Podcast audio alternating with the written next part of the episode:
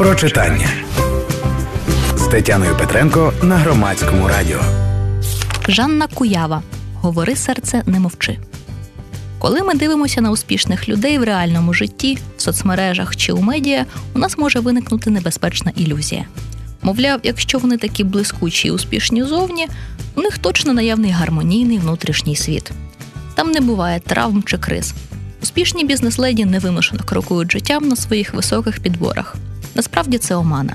І всі ці прекрасні лебеді й павичі можуть здаватися самим собі гидкими каченятами.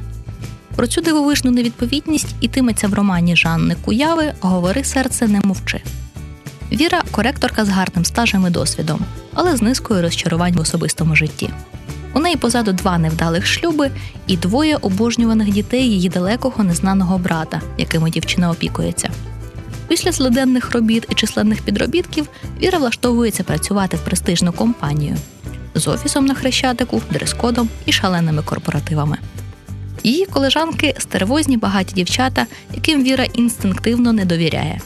Вона намагається поводитись так, щоб сховатися, щоб ніхто не здогадався про справжній життєвий шлях жінки, сповнений проблем і нещасть.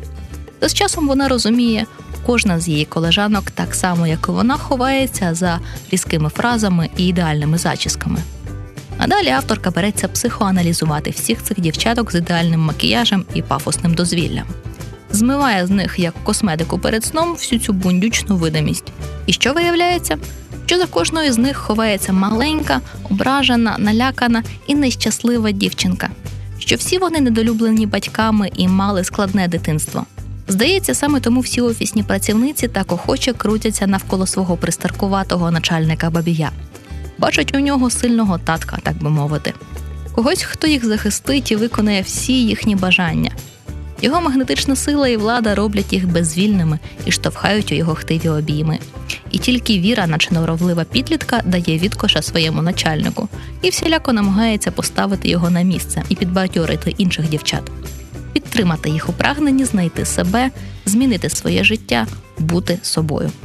А прочитати про інтриги одного київського офісу і розібратися з комплексами героїнь, а принагідно і своїми власними, можна в романі Жанни Куяви Говори серце не мовчи від видавництва Клуб сімейного дозвілля.